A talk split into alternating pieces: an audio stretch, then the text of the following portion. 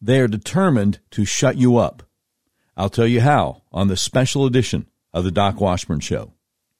Welcome to the Voice of the Resistance with Doc Washburn. We are the show that pushes back against the uniparty and the deep state and lets you into the news that traditional talk radio is all too often afraid to talk about. This is episode 363 of the all new Doc Washburn Show from Monday, March 27th, 2023. Just so you understand where I'm coming from, I was fired by one of the biggest radio companies in America, Cumulus Media, simply because I refused their vaccine mandate. More evidence comes out all the time that a lot of people are having serious negative reactions to the vaccines. Also, I will never call Joe Biden president because it's obvious the last U.S. presidential election was stolen. I will never pretend a man can become a woman, and I will never forget about the January 6 political prisoners most Republican politicians refuse to even mention. And August 8th, 2022, the day the Biden regime's secret police conducted an unprecedented and unconstitutional raid on the home of a former president of the United States, is a day that shall live in infamy. So, this is a really different kind of talk show. We're unmasked, uncensored, and unfiltered. If you'd like to support what we do, go to our website, docwashburn.com, and click on the button that says Become a Patron. Also, please remember to subscribe to our podcast so you don't miss an episode. And make sure you check out our new conservative sports podcast, Red Pill Sports, with my friend Donnie Copeland, which drops Tuesday evenings at 11 p.m. Central. Now, the, t- the title of today's episode of the Doc Washburn Show is They Are Determined to Shut You Up. Coming up, I'll tell you exactly how the government and the mainstream media plan to coordinate to shut us all up. But first, let's start with a recent video clip from an interview a podcaster who goes by the title Chief Nerd recently did with the great Tucker Carlson from Fox News Channel. I'll bet you haven't heard this anywhere else. I've spent my whole life in the media. My dad was in the media. Like that is a big part of the revelation that's changed my life. Is the media are part of the control apparatus. Like there's no. Yeah, I know, I know, because you're younger and smarter, and you're like, yeah, yeah. But what if you're me and you spent your whole life in that world, and to look around and all of a sudden you're like, oh wow. Not only are they part of the problem, but I spent most of my life being part of the problem, defending the Iraq War. Like I actually did that. Can you imagine if you did that? What do you think? What is one of your biggest regrets in your career? Oh, defending the Iraq War. That is it. Well, I've had a million regrets. Not being more skeptical, calling people names when I should have listened to what they were saying. Look, when you when someone makes a claim, there's only one question that's important at the very beginning, which is is the claim true or not? Hmm. So I say, you know, you committed murder or you rigged the last election before you attack me as a crazy person for saying that, maybe you should explain whether you did it or not. you right. know what I mean? Yeah. And for too long, I participated in the culture where I was like, anyone who thinks outside these pre-prescribed lanes is crazy, is a conspiracy theorist. And I just really regret that. I'm ashamed that I did that. And and partly it was age, partly it was the world that I grew up in. So when you when you look at me and you're like, yeah, of course they're part of the means of control. I'm like, that's obvious to you because you're 28, but I just didn't see it at all, at all, and I'm ashamed of that. Isn't that what the media tries to do, though? It, it's their only purpose. Right. They're not here to inform you, really. Even on the big things that really matter, like the economy and war and COVID and like things that really matter that will affect you. No, their job is not to inform you. They are working for the small group of people who actually run the world. They're their servants. They're their Praetorian guard, and we should treat them with maximum contempt because they have earned it. Wow. Takes a lot of guts to say something like that the revelation that's changed my life is the media are part of the control apparatus. And they're not here to inform you.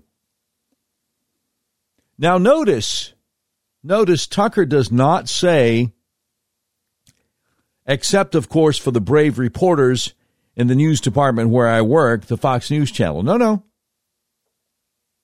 No, no. It's important to notice this. It's understood that he is alleging that the people who work in the same building with him are also part of the problem. Let me give you an example. Tucker recently played heretofore unseen video from January 6, 2021, at the United States Capitol, exploding a lot of the government and media's narratives about what actually happened that day and how Trump supporters behaved. He showed the uh, the guy that was called the Q shaman, the guy that um, wore the um, the vest that looked like it was made of some kind of animal fur, and had the uh, the helmet on with the horns. Got about four years in prison. He showed a video we'd never seen before of nine armed, uniformed police officers escorting him around, trying to open doors for him. He's unarmed. And no time did they try to keep him from going into anywhere. And no time did they try to arrest him, restrain him, nothing. That was one of the many things that Tucker has done to explode this official narrative about what happened on January 6th. Now, I was curious as to how the straight news reporters over the Fox News channel would handle the bombshells that Tucker Carlson dropped on a recent show on a Monday night. You know, the folks like John Roberts, Sandra Smith, Bill Hemmer, who are on in the daytime on Fox News channel, the, the so called straight news reporters. So the next day, I watched hours of Fox News Channel's daytime news coverage, and there was a total news blackout on this huge story that Tucker had reported the night before. It was as if it never happened. The revelation that's changed my life is the media are part of the control apparatus. Indeed, they are. Oh my goodness. It becomes more and more obvious all the time. Now, let me give some details on that. This uh, story I've been trying to get to for a while here. Recently, there was another drop of the Twitter files and how the government has been clamping down on us. Matt Taibbi, one of the reporters reporting on the Twitter files. Twitter files number 19, the great COVID 19 lie machine. A lot of people have been waiting for it. The Twitter files on COVID. Stan- Stanford, the virality project, and the censorship of true stories.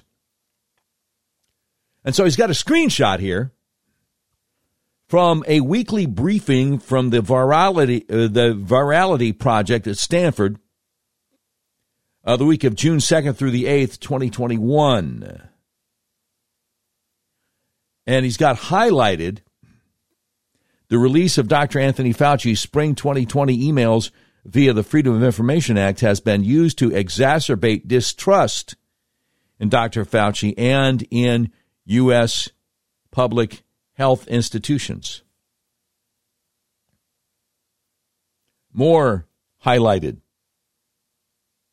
areas from Stanford's virality, project. I'm going to learn how to say it eventually.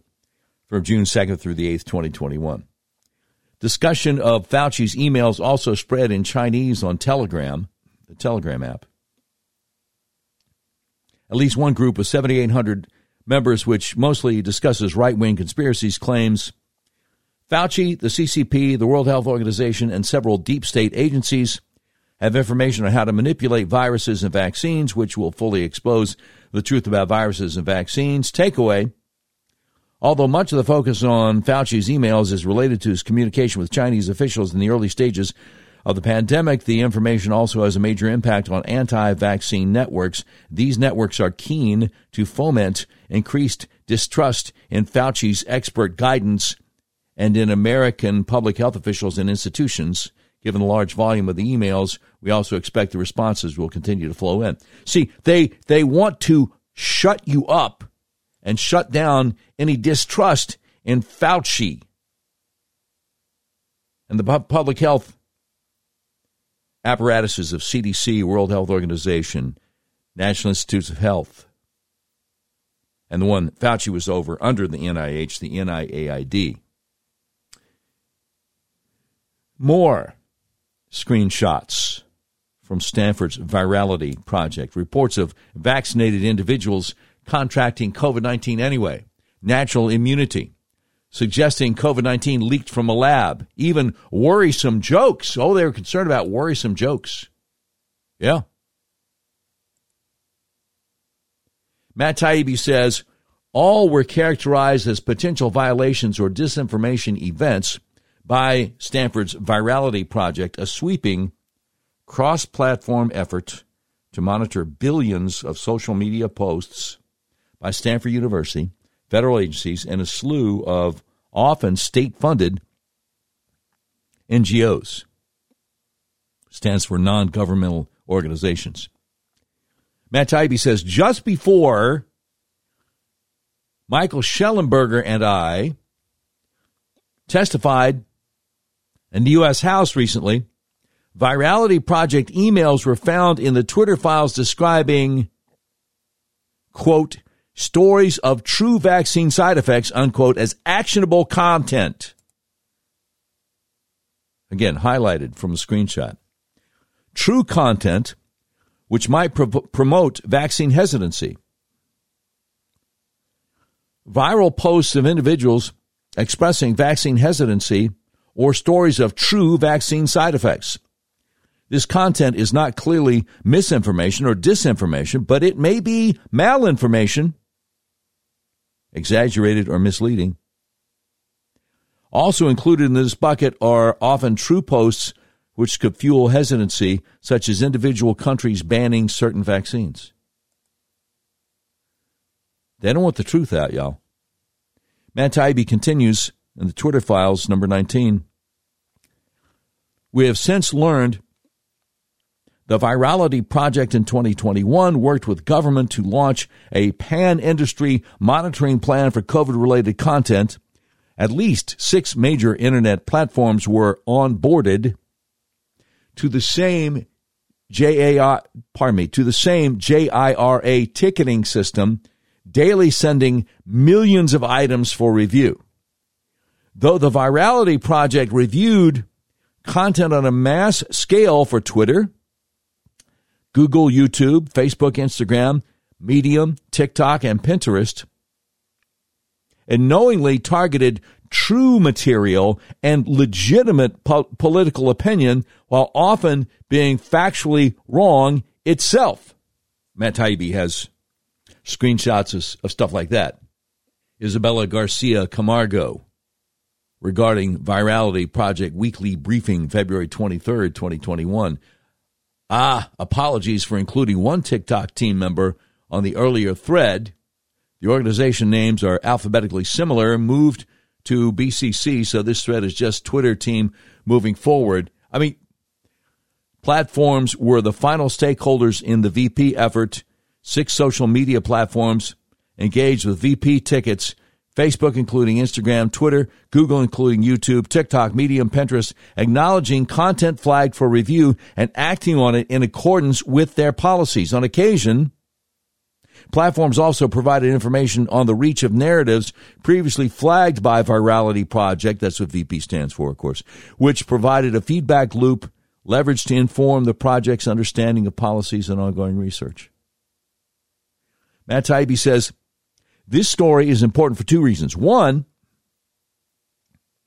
as Orwellian proof of concept, the Virality Project was a smash success. Government, academia, and an oligopoly of would be corporate competitors organized quickly beyond, behind a secret, unified effort to control political messaging. Two, it accelerated the evolution of digital censorship, moving it from judging truth or untruth to a new, scarier model, openly focused on political narrative at the expense of fact. The beginning.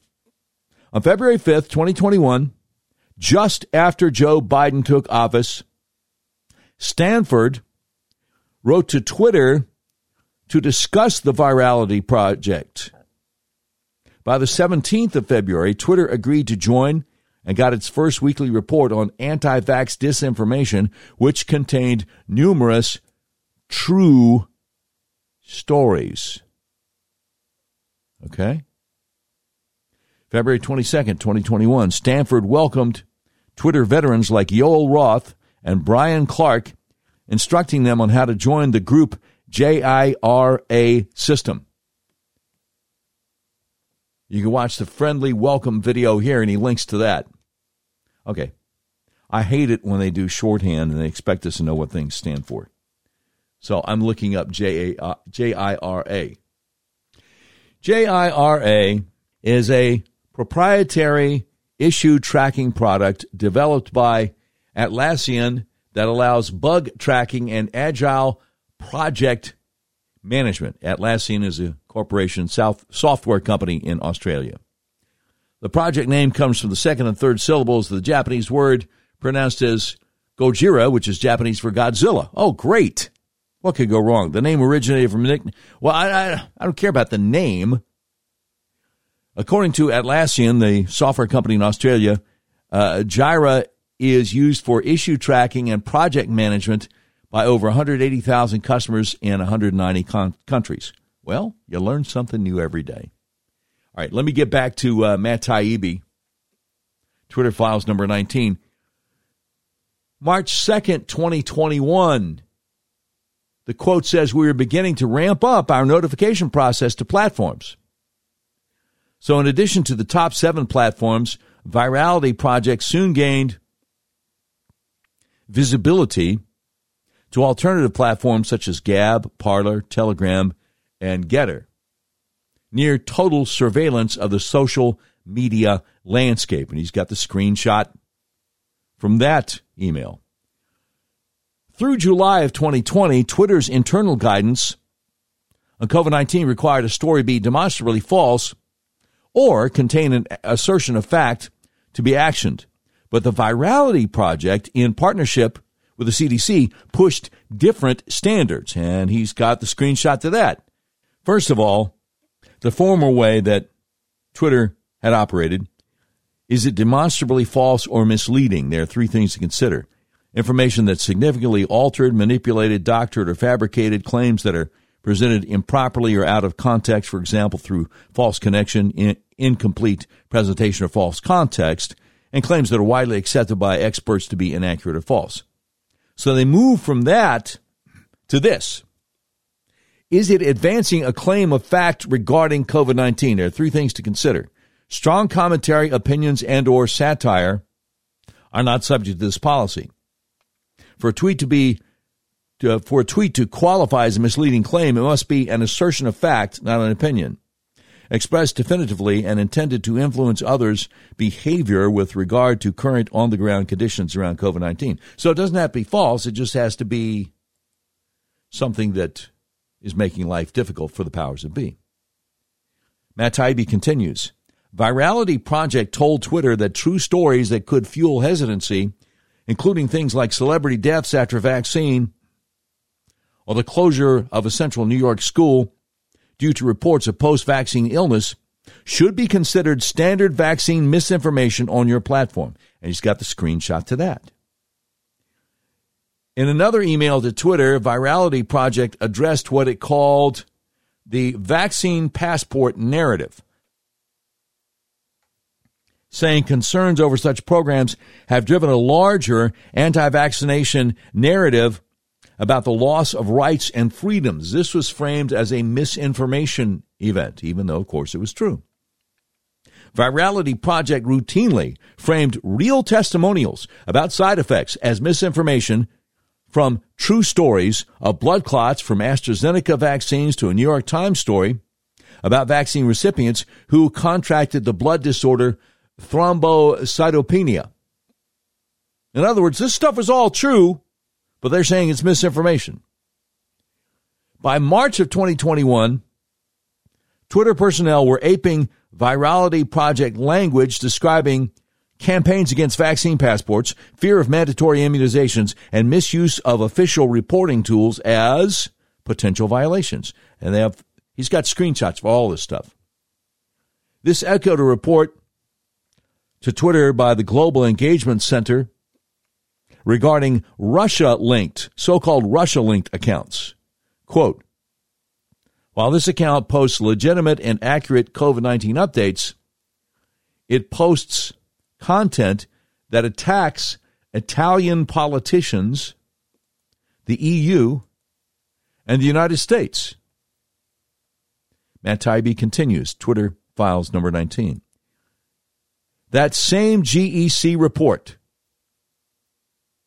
Global Engagement Center, that same GEC report found in the Twitter files identified former Italian Prime Minister Giuseppe Conte and former Italian Democratic Party Secretary Nicola Zingaretti, who's been compared to Bernie Sanders as highly connective accounts in a so called Russia linked network. The Virality Project helped pioneer the gauging of so called disinformation by audience response. If the post vaccine death of a black woman named Drene Keyes in Virginia went unnoticed, inspired mostly anti vaccine comments on local media, it became a disinformation event. Doesn't matter if it's true. Virality Project warned against people just asking questions, implying it was a tactic commonly used by spreaders of misinformation. It also described a worldwide rally for freedom planned over the Telegram app as a disinformation event. All right, here is the next quote almost always reportable. Virality Project encouraged platforms to target people, not posts, using minority report style pre crime logic. In other words, read somebody's mind to see if they're going to break the rules. Describing repeat offenders like Robert Kennedy Jr., it spoke of a large volume of content that is almost always reportable. Virality Project was repeatedly, extravagantly wrong in one email to Twitter on so called misinformation, it spoke of wanting to hone in on an increasingly popular narrative about natural immunity. The increasingly popular narrative was true, though. April 2021, the Virality Project mistakenly described breakthrough infections as extremely rare events that should not be inferred to mean vaccines are ineffective. They're wrong. Later, when the CDC changed its methodology for counting COVID 19 cases among vaccinated people, only counting those resulting in hospitalization or death, Virality Project complained the so called anti vaccine accounts like Robert F. Kennedy Jr. and What's Her Face retweeted the story to suggest hypocrisy. So they're coming down on your First Amendment right to free speech to express an opinion big time. A few months later, Virality Project had another email. Key takeaway breakthrough cases are happening and they are of serious concern. Though they represent an important reason to get the vaccine, anti vaccine activists are, use the term to suggest the opposite that the vaccine is ineffective and that major public health institutions are deceiving the public about it. It says public health communication must include clear statistics and guidance around the Delta variant its level of infectiousness and rates of breakthrough cases broken down by symptoms, illness, and hospitalization. Look, I, am just getting started. I've got so much more. So much more from the Twitter files and so much more on exactly how they are planning to shut us up. Coming up. If you try to buy a car recently, you realize you may have a hard time finding what you're looking for. People I know have actually bought vehicles from hundreds of miles away from where they live. That's where Red River Auto comes in. Red River Auto is a big old car dealership in the middle of the USA that believes in freedom, including your freedom to buy a car, truck, van, or SUV the way you want to. You can buy online and they'll drive it to you no matter where you are. Red River Auto wants to make your car buying experience as easy and transparent as possible. Red River Auto Group has perfected the online buying process. Just go to redriverauto.com and pick from hundreds of new and used vehicles. You can purchase your vehicle online. If you have any questions, one of Red River's trained experts will help you through the whole process. Red River Auto makes car buying online easy. Your whole car buying process is completely transparent. If you want to buy a car, truck, van, or SUV, order online from the nationwide car dealer that believes in freedom, the dealer that will deliver your vehicle to your front door, no matter where you live in the continental U.S. RedRiverAuto.com. You will be glad you did. I want to tell you about the best kept secret in American healthcare. Are you having problems with sinuses and allergies? Are you experiencing dizziness, vertigo, problems with your blood sugar, fibromyalgia, eczema, psoriasis, even migraines? The Arkansas Cervical Center might be able to help you even if you don't live in Arkansas. Let me tell you how.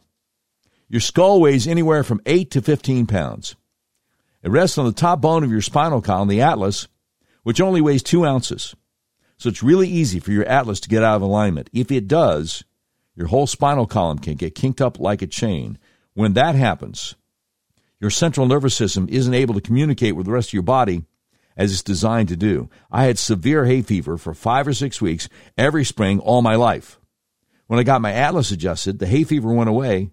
The migraines went away too, and they've never come back. Again, if you're suffering from sinus conditions, allergies, vertigo, any of these, syndromes. Do yourself a favor. Call my friends at the Arkansas Cervical Center, 501 279 2009 for a free consultation. They've helped me, they've helped my wife, they've helped so many people we know. Please call them to see if they can help you. That number again for your free consultation is 501 279 2009. Now, if you're outside Central Arkansas, just go to their website, turnmypoweron.com, click on the tab that says Find a Doctor Near You, and I sure hope you can. As you probably know by now, our friend Mike Lindell has a passion to help everyone get the best sleep of their life. And he's done it again. Introducing My Pillow 2.0. My Pillow 2.0 has a brand new temperature regulating technology that keeps you comfortable throughout the night. My Pillow 2.0's new fabric dissipates heat and humidity to create a cooling sensation to maintain a cooler surface temperature.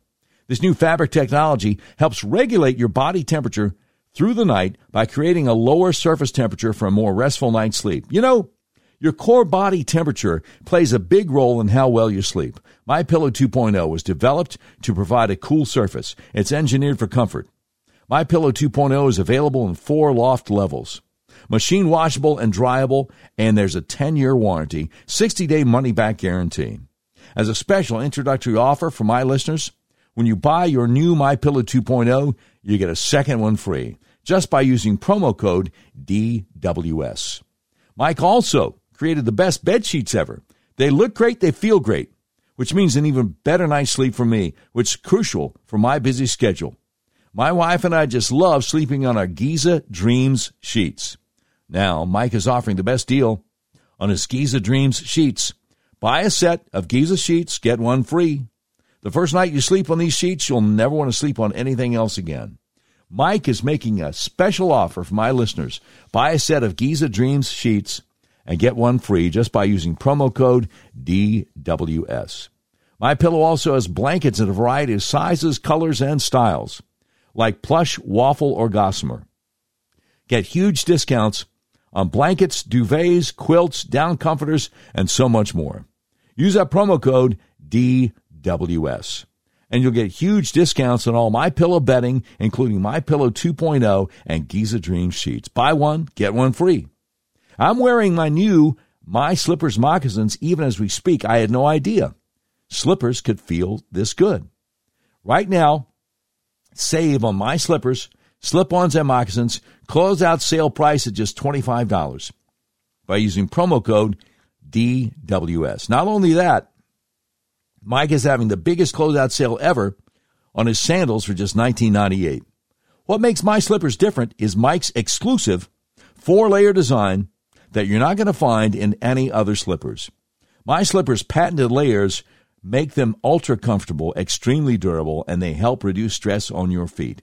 Wear them anytime, anywhere. Just use promo code DWS. And remember, that doesn't stand for Debbie Wasserman Schultz, the washed up Democrat politician. No, no. It stands for Doc Washburn Show. MyPillow.com. Get quantities are extremely limited at these amazing prices, so please order now. Just use promo code DWS. right back to Matt Taibbi, Twitter files number 19. In a chilling irony, the Virality Project ran searches for the term surveillance state.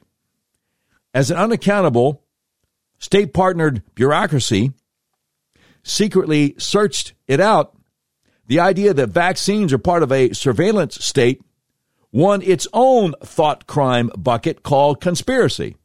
They're like, oh my goodness, we can't let people talk about what we're doing even though they don't know we exist yet. After about a year, on April 26, 2022, the Virality Project issued a report calling for a quote, rumor control mechanism to address nationally trending narratives, unquote, and a misinformation and disinformation center of excellence to be housed within the CISA at the Department of Homeland Security.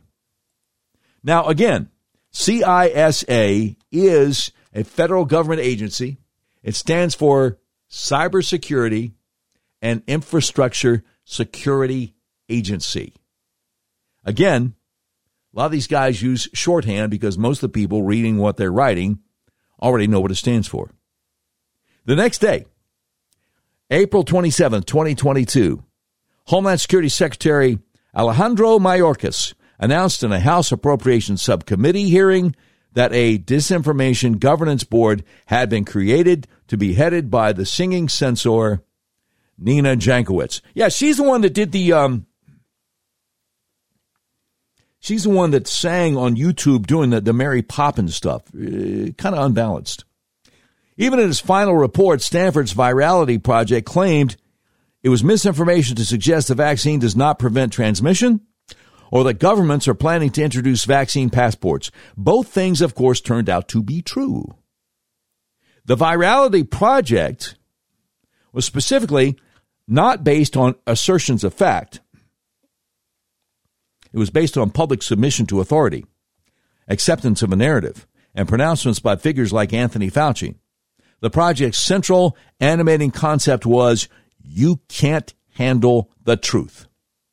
Well, Matt Taibbi, in a sane world, he'd be getting a Pulitzer Prize for all this stuff, but I bet you he won't. One of the, the Virality Project's four core partners, the Pentagon funded Graphika, G R A P H I K A, explained in a report about Fauci, spelled with an X instead of a C, kind of a play on words. The guy is fake, faux, F A U X. That because the public cannot be trusted to make judgments on its own, it must be shielded from truths that might undermine its faith in authority. Hey, big brother. Right?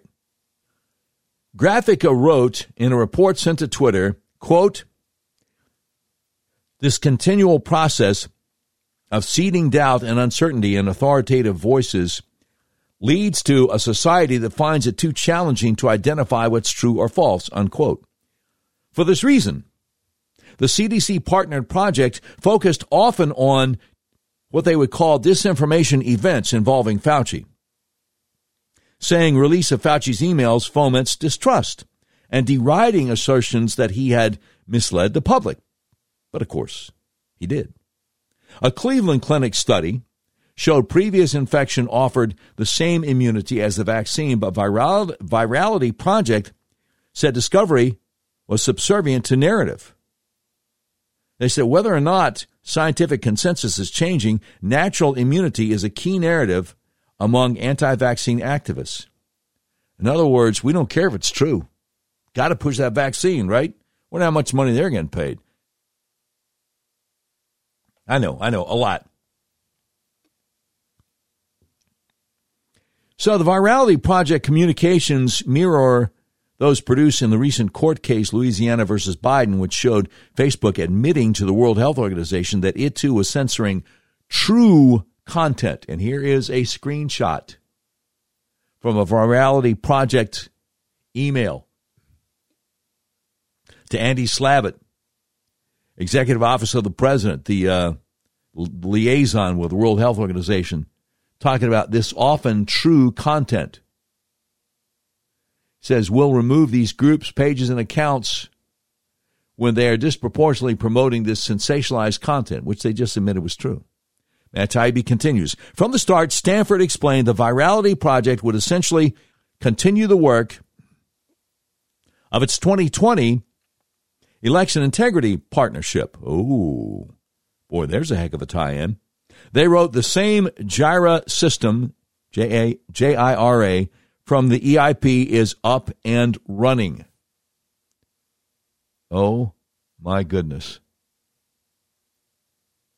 Okay, all right, all right, all right, all right. EIP, all right. I hate the abbreviations, don't you?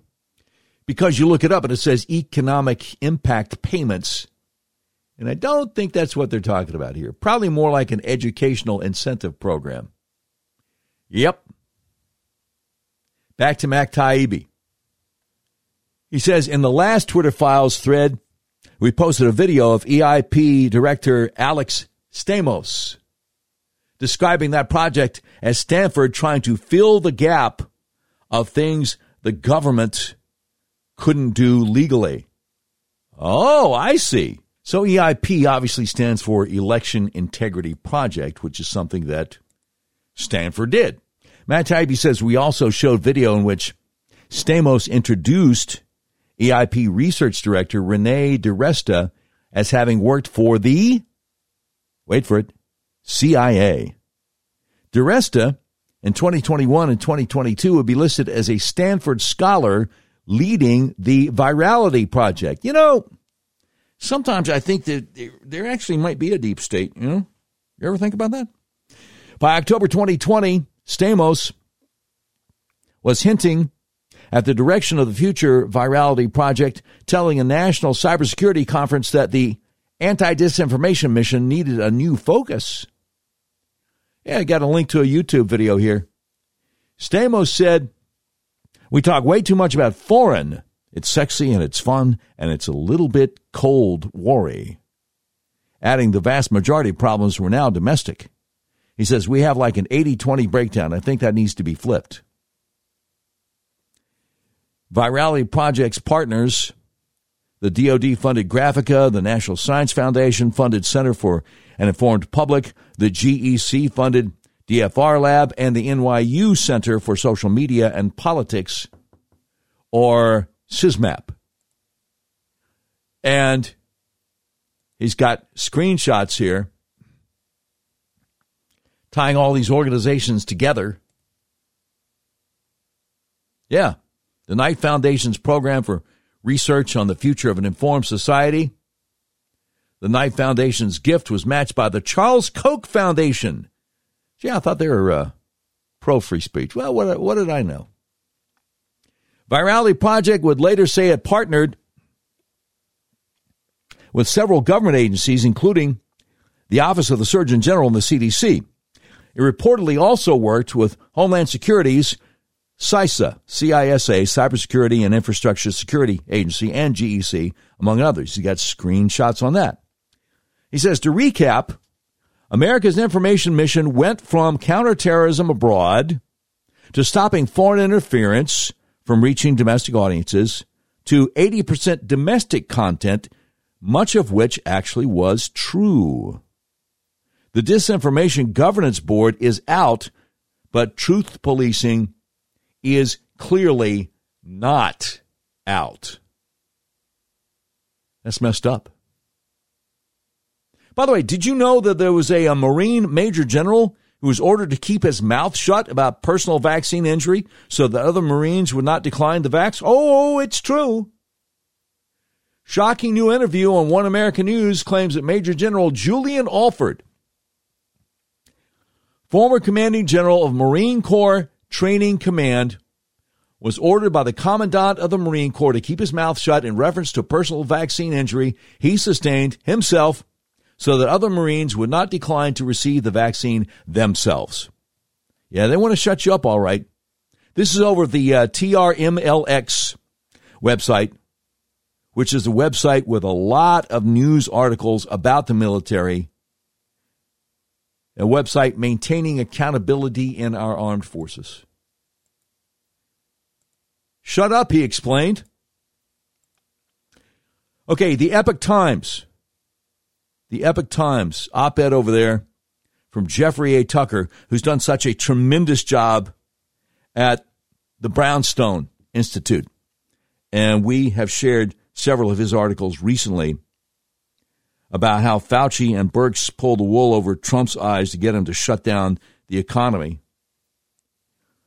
Jeffrey A. Tucker, op ed entitled Bill Gates Plots a Global Pandemic Prison State. And his commentary says an epic disaster like the COVID response, one might suppose, should inspire some humility and rethinking on how public health could have gone so wrong. They had their run at it, but created a global disaster for the ages. This is more than obvious to any competent observer. The next step might be to see if there are any places where matters went rather well, and Sweden comes first to mind. The educational losses were non existent because they didn't close schools. In general, life went on as normal and with very good results. One might suppose a Swedish way would be vindicated. Sadly, our leaders care nothing for evidence, apparently. Their concern is for power and money at any cost. As a result, we are witnessing a concerted effort not only to double down on errors the next time, but to make them even worse. The top two exhibits emerged over the weekend. New York Times article by Bill Gates entitled We're Making the Same Mistakes Again. Wall Street Journal article by Tom Frieden, former head of the CDC, entitled What Worked Against COVID Masks, Closures, and Vaccines. Now, Gates deploys his privilege placed at the New York Times to agitate once again for a global health emergency corps, ensconced at the World Health Organization and managed by the same people who created the pandemic response this time around. In other words, it would be the core of the global government pushing more lockdowns for the world, lockdowns to wait for another round of vaccines. If you can believe it, he has learned nothing from the last mess that he created. Indeed, he's completely shameless about it. In his view, the only problem is that we didn't lock down fast enough, get vaccines out fast enough, and conduct enough research ahead of time to craft the perfect vaccine. And yes, this necessarily requires, you guessed it, gain of function research. In other words, in Bill Gates' view, we need, we need to have research continue to fiddle around in labs with tricks that anticipate pathogens of the future, thus again raising the risk of lab leaks that then necessitate fixes that can only be produced and distributed by the pharmaceutical companies in which he has such heavy investments. As a result, we have this hellish loop in play. Gain of function research to anticipate the next pathogen by creating it, and thus risking a lab leak that releases the pathogen that then has to be fixed by the vaccines themselves, but the world has to lock down until they can be put into billions of people's arms. And keep in mind that Bill Gates isn't just another bloke writing an op ed. He's the de facto owner of the World Health Organization himself. So his push for a permanent pandemic bureaucracy carries a lot of weight. His dream bureaucracy would override national sovereignty to make sure that never again would there be another Sweden. Bill Gates writes, it's difficult for any one country to stop a disease from spreading on its own. Many of the most meaningful actions require coordination from the highest levels of government. So the model is always the same and is taken from the world of computer science. It is a clean hard drive analogized to the human body or whole societies.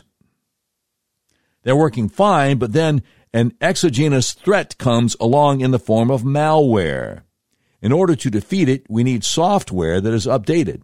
You clearly should not turn on your computer until you get the hard drive cleaned up. I'm serious here. Bill Gates' understanding of viruses is no more sophisticated than that. He has learned absolutely nothing in years. He is still repeating the ridiculous lines from his TED Talks from years ago. In reality, this has nothing to do with biological viruses, which we evolved to ma- manage through the immune system a concept that is entirely lost on him.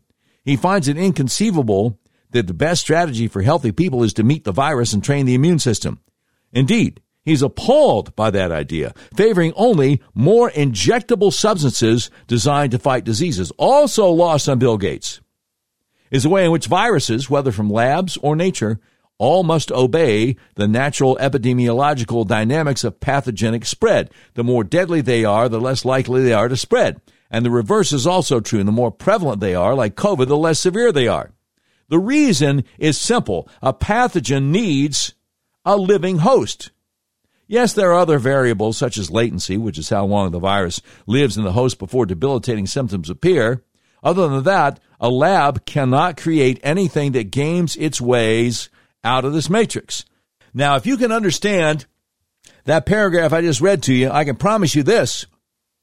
You now know far more about viruses than Bill Gates does. And yet it is he who has a decisive influence over pandemic policy the world over. The reason is extremely crude. It's his money. It certainly isn't his intelligence.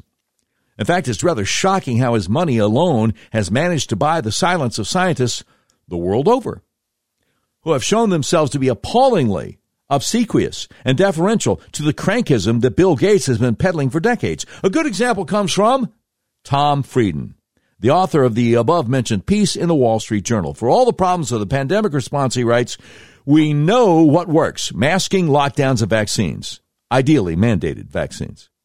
The piece is infuriating to the point that it is frustrating even to write a response. And this is because his conclusion is already baked into the prose. He throws out a flurry of links to other studies in case you doubt his veracity, while carefully avoiding the huge numbers of studies that show otherwise. So yes, I spent too much time over the week over the week actually looking at the evidence for his thesis. On masks, he cites preposterous studies from 3 years ago. One looked at masking in Arizona over three weeks and came up with a difference in infection rates. But that study was during the smallest initial wave from 2020 and is entirely invalidated by subsequent analyses of the same two counties, not to mention the many hundreds of quality studies that have shown absolutely no difference in viral spread contingent on masking. Another study comes from a Navy ship in which people were asked to self report. It's not even serious science. And yet, this former head of the CDC cites it. That same study was pushed by the CDC to justify its own push for masks. It appeared in the MMWR series over three years that included some of the worst science ever distributed by a modern bureaucracy. MMWR stands for Morbidity and Mortality Weekly Report. Just so you know. Again, it just frustrates me when people use abbreviations that a lot of us don't know. On the business closures, Tom Frieden doesn't even bother to cite a study, study in defense of them. He just asserts the rights of governments to shut businesses down if they want to. What these people never mention is that business closures also include the government's right to shut your home to house parties and your church to worship services. In other words, this amounts to a massive attack on human rights hard won over the last thousand years. Finally, on matters of vaccine efficacy, every study Frieden cites in the Wall Street Journal is based on bogus computer models that can generate any conclusion one desires based on the parameters of the input variables. They are the types of models that serious scientists working, for example, in economics stopped using many decades ago. And yet the epidemiologists are still wallowing in them in order to make a case for their preferred policies. Of course, he ignores the many hundreds of studies from the United States and the world that show no relationship at all between government interventions and good health outcomes during the pandemic. Once again, that is the great Jeffrey A. Tucker from the Brownstone Institute over at the epochtimes.com and his commentary over there, which just dropped the other day entitled Bill Gates Plots a Global Pandemic Prison State. Now, I'm going to tell you exactly what the government has planned for us to shut us all up coming up next. Don't, don't know if you heard, but AT&T recently lost a lot of money on Wall Street after their satellite outfit, DirecTV, decided to delete Newsmax. If you want to drop AT&T or any of the big liberal cell phone carriers, I have the perfect solution for you. Patriot Mobile is America's only Christian conservative wireless carrier. Now more than ever, it's important to band together and support companies that share our conservative values. Patriot Mobile donates a portion of every dollar earned to organizations that fight for causes you care about. Patriot Mobile has exceptional nationwide coverage and uses the same towers the main carriers use. And Patriot Mobile guarantees your coverage. Patriot Mobile has plans to fit any budget along with great discounts for our veteran and first responder heroes as well as multi-line users. Hey, I'm a multi-line user. I'm saving a lot of money since I switched to Patriot Mobile. Now, when you switch to Patriot Mobile, you're shifting your support from the leftist progressive agendas of Big Mobile to the Christian conservative causes of Patriot Mobile. When you become a Patriot Mobile member, your dollars are helping to fund our God given right to freedom. A portion of every dollar they earn is given back to the causes that support organizations that fight for First Amendment religious freedom, freedom of speech, Second Amendment right to bear arms, sanctity of life, and the needs of our veterans and first responders. Switching is easy. Just do what I did. Go to patriotmobile.com or call their U.S. based customer service team at 972 Patriot and make sure you use promo code DOC, that's DOC, for free activation. You know, the great Ronald Reagan once said inflation is as violent as a mugger, as frightening as an armed robber, and as deadly as a hitman. Have you thought about the benefits of investing in precious metals? Here are five profound benefits. Number one, investing in precious metals is a hedge against inflation. Number two, it's a great way to diversify your portfolio. Number three, asset liquidity. Number four, precious metals tend to be a store of value. That means precious metals are an asset, commodity, or currency that maintain their value without depreciating over the long haul. And last but not least, number five, Precious metals can be a hedge against geopolitical uncertainty in the struggling U.S. dollar. So we're honored to join forces with Beverly Hills Precious Metals and its owner, Andrew Sorchini. Andrew has been involved in gold and silver for over 40 years. Andrew Sorchini and his team at Beverly Hills Precious Metals know the gold and silver business inside and out. After many years in the markets and creating precious metals privately, Andrew opened Beverly Hills Precious Metals in 2010 to bring precious metals to the homes of everyday American citizens. We found out about Andrew Sorchini and Beverly Hills Precious Metals from General Michael Flynn, and we're so glad we did. Andrew is a frequent guest on conservative podcasts. Beverly Hills Precious Metals is our gold buyer of choice. To learn more about Andrew and his team, go to bh-pm.com. The BH stands for Beverly Hills, the PM stands for precious metals. BH-PM.com. Now, if you can't remember that, just Google Beverly Hills Precious Metals. No matter what search engine you use, it'll be the first thing that comes up. Make sure you ask about the General Mike Flynn silver coin. It's selling like hotcakes. And let them know Doc Washburn sent you.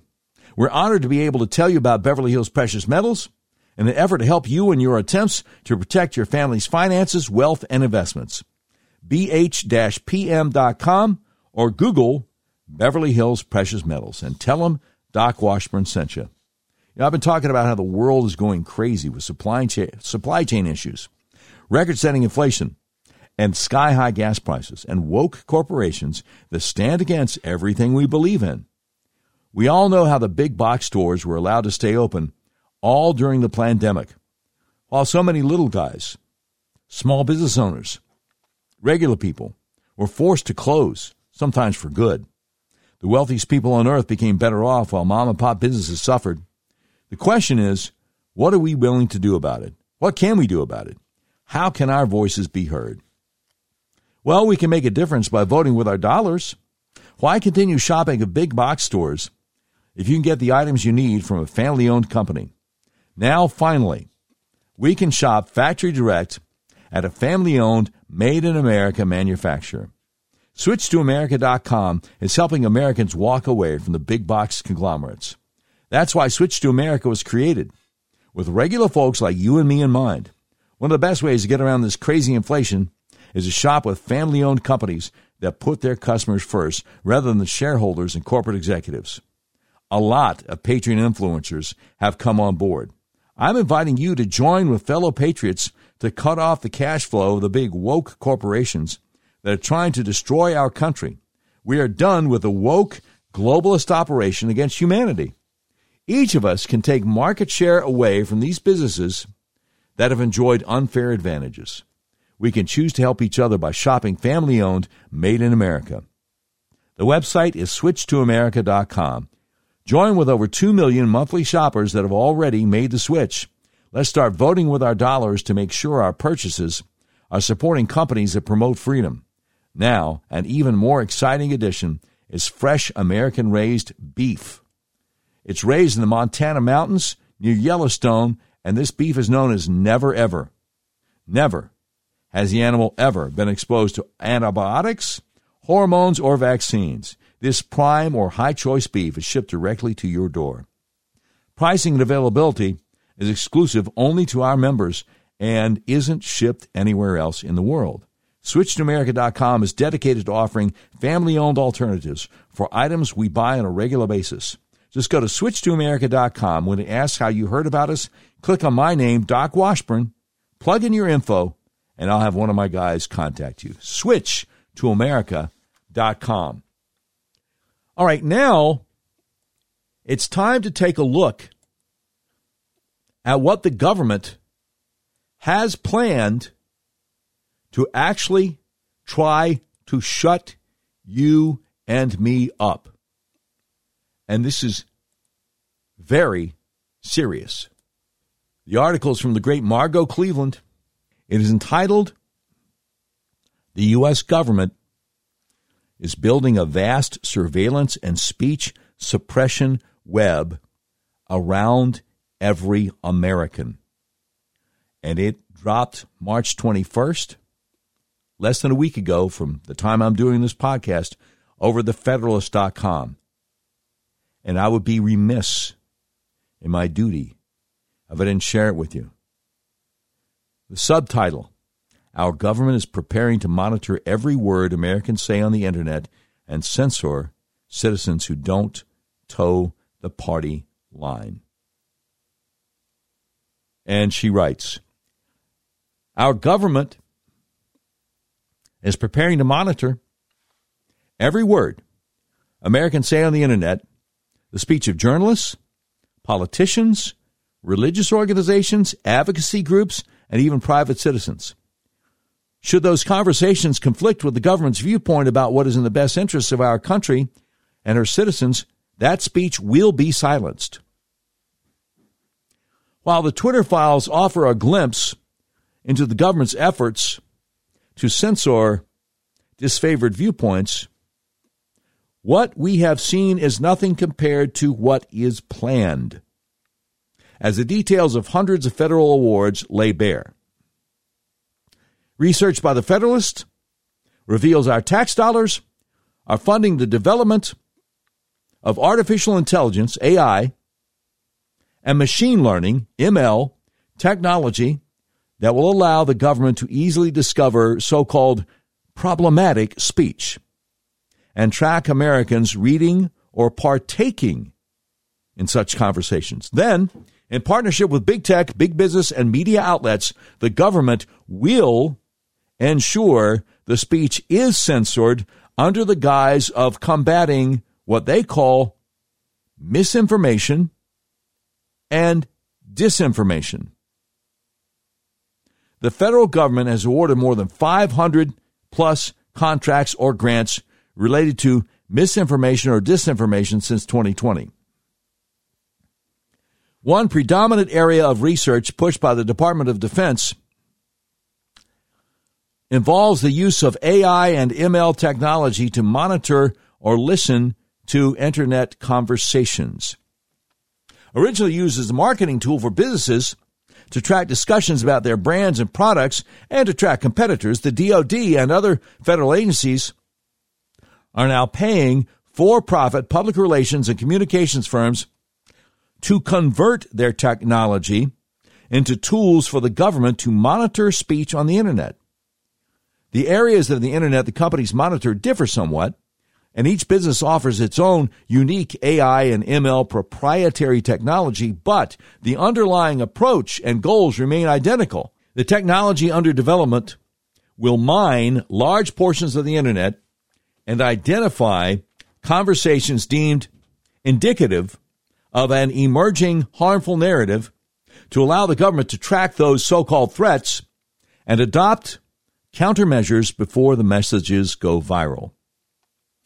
With AI and ML identifying in real time the origins of supposed influence operations and how the message is spread, the government will have the ability to preempt the amplification of the speech, squelching even true reporting before the general populace has an opportunity to learn the news. To appreciate fully the danger that this poses to free speech requires Americans to consider the use of that technology with these seven additional details. Number one of the seven additional details everything, everywhere, all at once. First, the AI and ML technology under development will mine every conceivable mode of conversation for the government. Consider, for example, the databases monitored by just a few of the companies the government is paying to develop this AI and ML technology. Peak Metrics, the recipient of a $1.5 million award, tracks millions of news sites, blogs, global social platforms, podcasts, TV and radio, and email newsletters. Omelas Incorporated, which received more than a million in taxpayer money, calls data from what they call the most influential newspapers, TV channels, government offices, militant groups, and more across a dozen social networks and messaging apps, thousands of websites, and thousands of RSS feeds. Alethea Group, which received a Phase 1 award of nearly $50,000 to develop a machine learning tool for proactive disinformation and misinformation detection, assessment, and mitigation, boasts it covers data sources including mainstream and fringe social media platforms, peer to peer messaging platforms, blogs and forums, state affiliated media sites, gray propaganda sites, and the dark web. NewsGuard, awarded $750,000 by DoD, offers two databases, including its unreliable reliability ratings database of thousands of news and information websites, and a second database of purported hoaxes. Primer, which scored a $3 million award to develop its technology, offers a database that looks to news and media data sources, publicly captured images, the dark web, cyber attacks shared by the general public, and classified, presumably for government clients, and unclassified data sources. Primer also partners with Flashpoint which adds Telegram, Reddit, Discord, and the deep and dark web to the database's mind. Number two, we're talking Americans, not just Russian bots. It's also important to recognize that the AI and ML technology under development will not just mine foreign or state connected actors, but will monitor everyone's speech. Both the government grants and the web pages of the monitoring companies confirm this reality. We also know from the Twitter files that the government and its fellow residents in the censorship industrial complex view the speech of Americans as related to foreign influence operations merely because the viewpoint matches what they claim is an adversary's perspective. And we know the government pushed for the censorship of ordinary Americans. And a lot of these things they have they have links for. And the government pushing for the censorship of ordinary Americans goes to Alex Berenson and his first Twitter files report about how Scott Gottlieb, a top Pfizer board member, used the same Twitter lobbyists as the White House to suppress debate on COVID vaccines, including from a fellow head of the FDA. That was back in January 9th of this year. Margaret Cleveland continues at the Federalist. By its nature, AI and ML technology has unlimited potential to flag so called problematic speech on any imaginable subject. Here, the past is prologue. Speech need not involve terrorism, acts of war, or even our electoral process for our government to consider it within its purview to fact check. It also need not be false, as we will get to in point number four.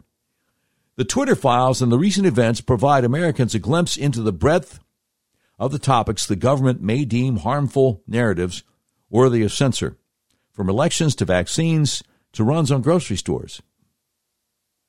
Underlying the government's obsession with silencing misinformation, disinformation, and malinformation is the great power competition perspective of foreign relations, under which China and Russia represent a constant threat to America's power, influences, and interests. With the government viewing foreign relations through the great power competition paradigm, speech on any topic, touching even tangentially on America's power, influences, and interests, will be fair game for censorship efforts. Number three, the great power competition renders everything fair game for censorship. While to convincingly prove this reality requires a deeper expose, coming soon, on the great power competition's connection to the government's focus on misinformation, disinformation, and malinformation, last week, Senator Mark Kelly, Democrat, Arizona, showcased the current thinking inspiring our leaders. During a conference call with the Federal Deposit and Insurance Corporation, the FDIC, about the Silicon Valley Bank bailout, Senator Kelly asked whether there was a way to censor information on social media to prevent a run on the banks. Now, Senator Kelly's question was couched in a concern that foreign actors would be doing this at least that's what U.S. Representative Thomas Massie told Public. But according to Massie, Kelly didn't suggest the censorship should be limited to foreigners or to things that were actually untrue. The move from the censorship of terrorism to the silencing of supposed interference in elections to censoring posts about so called bank runs follows naturally from the shift in foreign relations paradigms from the war on terror to the great powers competition. The latter views anything affecting American power influence as fair game. We also saw the shift with the Department of Homeland Security's Cybersecurity and Infrastructure Agency, CISA, proposal to consider financial misinformation within its purview. The government's censorship efforts won't stop at supposed financial misinformation, however, because anything and everything journalists report and citizens discuss would affect America's power, influence, and interests. So the government's development of technology to monitor the entirety of the internet foretells a much more dangerous threat than apparent on the surface. Number four, the government brands true speech misinformation.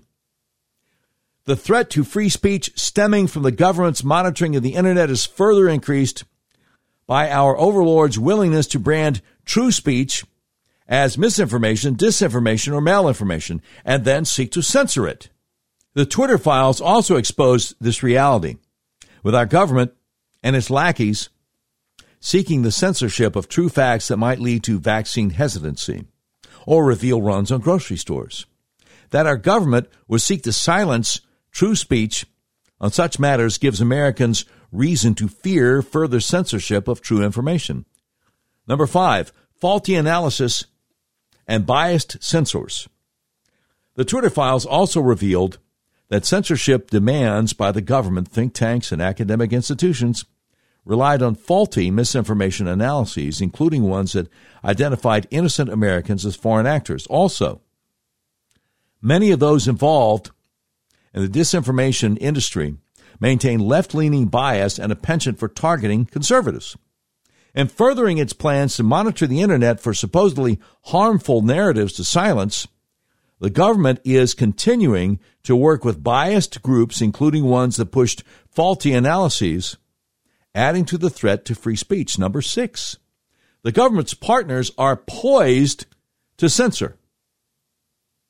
The government's push to develop AI and ML technology to mine the internet is even more terrifying knowing that a censorship complex has already been built.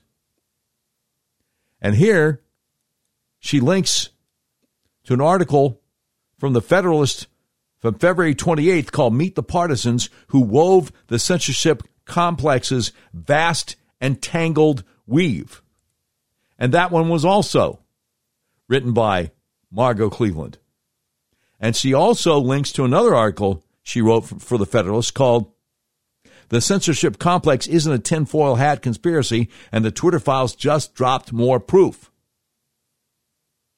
She says the Twitter files revealed the breadth and depth of the complex with every alphabet suit federal agency working with the social media giants and an array of think tanks and academic institutions, and with the legacy media providing an assist when censorship requests went ignored. While Elon Musk may have exited Twitter from the group, the censorship complex still stands tall and ready to silence the speech of those who dare dissent. The public private collaboration makes the government's move to monitor the internet even more threatening to free speech. Last but not least, number seven, those who could warn the public or stop the plot are all in. The threat is further heightened because those with the power to warn the public and demand the government stop silencing American speech are complicit. The corrupt media's coverage or lack thereof of Matt Taibbi and Michael Shellenberger's congressional testimony on the censorship complex proves this point. So, too, does the Democrats' pathetic performance during the hearings when they exposed themselves as enemies of free speech. With Democrats, the legacy media, and many Republicans all in on the government's efforts to censor misinformation and disinformation, it will be extremely difficult for the public to recognize the risks free speech faces, especially since those trying to sound the alarm have already been falsely branded purveyors of disinformation. A chance remains, though, that enough ordinary Americans will hear the message before it is too late and demand Congress close the censorship industrial complex. Well, I hope so. I hope so. From her lips to God's ears, Margot Cleveland at thefederalist.com the U.S. government is building a vast surveillance and speech suppression web around every American. That is just remarkable. And again, it is my duty here at the Doc Washburn Show to share with you information that you're just not going to get anywhere else. And we appreciate your patronage. All right, it's that time. Hit it, Brian. We interrupt this program to bring you a special report. It's the Doc Washburn Show tweet of the day. And it's brought to you by Red River Auto. Big old car dealership in the middle of the USA that believes in freedom, including your freedom to buy the car, truck, van, or SUV of your choice, the way you want to, online, have it delivered to your front door anywhere in the continental USA. Today's speech of the day is from a guy who goes by the Vigilant Fox. And he has a clip from U.S. Senator from Wisconsin, Ron Johnson, over at American Thought Leaders at the Epoch Times. And it goes something like this The primary reason I did run again is during the pandemic, I mean, nobody. Nobody was doing what I was doing in Congress. I mean, the hearings I held should have been held in the, the help committees the health committees in both the House and the Senate. They weren't. I was doing it in Homeland Security, governmental affairs. I was using my position to, to highlight these things. Then, even when I lost my chairmanship, I was holding these hearings. But nobody was. And then I got connected to the vaccine injured community. Nobody was advocating for them. You, you, have met with them. You can't turn your back on people like that that are just, you know, all, the, all they wanted was to be seen, heard, and believed because they want to be cured. We're spending all, tens of billions of dollars on, on research. Are we spending any money on vaccine injuries at all? Whether it's childhood vaccinations or whether it's the COVID vaccination. Are we even doing the research? I doubt we are because they don't want to know. They got a good thing going. They got pharmaceutical companies being able to crank out a new vaccine. I don't know. I mean, if we're up to 70 over how many years, it's more than one a year. No liability, issue, and they just make a lot of money off of it. And it's just self perpetuating. So they don't want to ask questions. They don't want to do the research. They don't want to know. It's called willful ignorance. And so, seems as nobody else was really stepping up the plate to do this, in the end, I, I couldn't turn my back. The great Senator Ron Johnson there, the vigilant fox uh, from the Epoch Times American Thought Leaders. You've been listening episode 363 of the all new Doc Washburn Show. The views and opinions expressed on the Doc Washburn Show do not necessarily reflect those of our advertisers, but they love us and we love them. If you have any questions for us, email us, contact at docwashburnshow.com. Today's program has been produced by Tim Terrible, directed by Mick Messy. This has been a terribly messy production. Portions of today's show will be taken overseas and dropped. If you like a transcript of today's episode of the all new Doc Washburn Show, simply peel the roof off a Rolls Royce panel truck and send it to Mansour's Computer Solutions, 7th floor of the Ephemeral B. Smoot Building, Whitehall, Arkansas, in care of Sheriff Mansour Sempier X, Senior Vice President, Engineering, IT, and Interoperability for the Doc Washburn Show. And that's the way it is. Monday, March 27th, 2023.